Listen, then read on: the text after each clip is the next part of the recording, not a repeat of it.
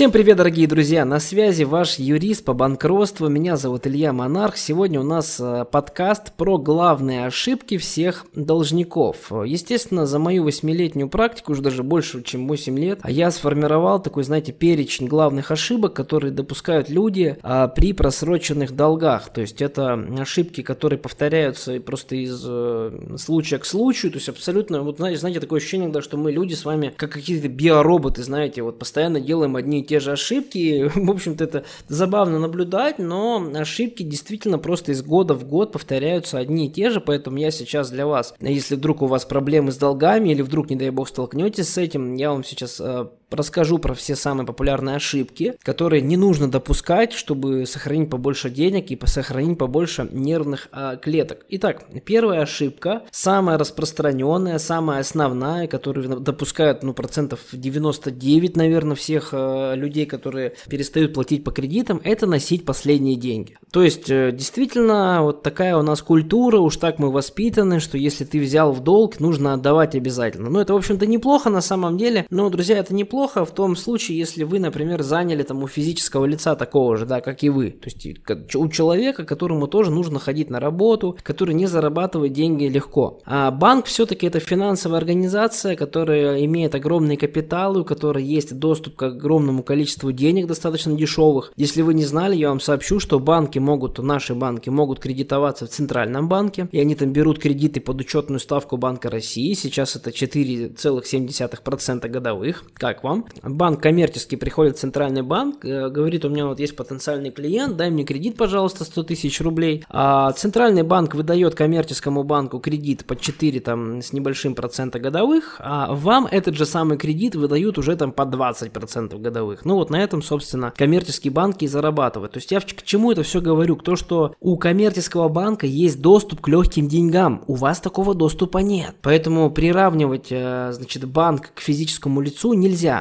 То есть а, это не то же самое, что вы должны физическому лицу. Это совершенно разные две ситуации. Поэтому просто запомните, что если вы не можете платить по своему графику платежей, то есть есть у вас, например, платеж какой-нибудь ежемесячный, там 10 тысяч рублей в месяц, а, ребят, если не можете уже платить, не надо платить. Не надо. Если у вас появятся деньги, ну, значит, потом просто войдете в график платежей и будете спокойно дальше платить. Но, как показывает моя практика, люди, как правило, уже не восстанавливают график платежей, потому что нужны слишком крупные финансовые поступления, которых просто нет. То есть, даже если вы потеряли работу, через там 2-4 месяца вы найдете новую, вы просто со своей новой заработной платой вряд ли сможете все платежи вот эти покрыть, которые просрочили. Невозможно это сделать. Ну, как правило, это просто практика. Поэтому, если вы предвидите, что все, ваша ситуация уже такая безвыходная, платить вы не можете, просто прекращайте все платежи. Больше ничего никому не платите. Я согласен, что это может быть не бьется с вашей личностью, с вашими принципами там и так далее. Но поверьте, друзья, э, все проходят через это и все в итоге понимают, что вот этот совет, который я вам сейчас даю, он абсолютно истина. Вот так и надо было делать, зачем я последние деньги отдавал, смысла в этом нет. Это значит первая э, ошибка. Вторая ошибка, она более такая неочевидная. Вот, если первую ошибку еще можно как-то просчитать чисто экономически, то вторую особо не просчитаешь, потому что вторая ошибка основывается на, э, значит, как же вот объяснить, веровании тому, что вам говорят взыскатели. То есть у нас люди очень доверчивые, а людям, значит, на названивают там коллекторы, всякие взыскатели, и начинают вешать там лапшу на уши. Вот сейчас мы там к вам с участковым придем, и детей-то у вас заберут, и из дома-то у вас все заберут, и жизнь-то у вас кончена, и вот начинают там бедным должникам навешивать на лапшу на уши, которая никогда в жизни не происходит, выдумывать всякий ширпотреб, чтобы запугать человека и выманить с него последние деньги. Вот, друзья, вам ничего здесь понимать и изучать не нужно, вам нужно здесь просто мне довериться, моей восьмилетней практике. А запомните Помните, что 99% всей информации, которую вам говорят взыскатели по телефону, там, при личных встречах, через письма, не имеет значения, в мессенджерах, это все ложь. Это все обман, это все информация, которая не имеет под собой объективной реальности, которая никогда не происходит. И вся эта информация, она преподносится для вас просто с целью того, чтобы вы пошли и заплатили хоть какие-то деньги взыскателям. Потому что это их хлеб, они на этом зарабатывают, черт возьми. Вот, и вам это нужно четко осознавать. Поэтому здесь, в принципе, чтобы эту ошибку не допускать, достаточно сделать одну простую вещь. Полный игнор.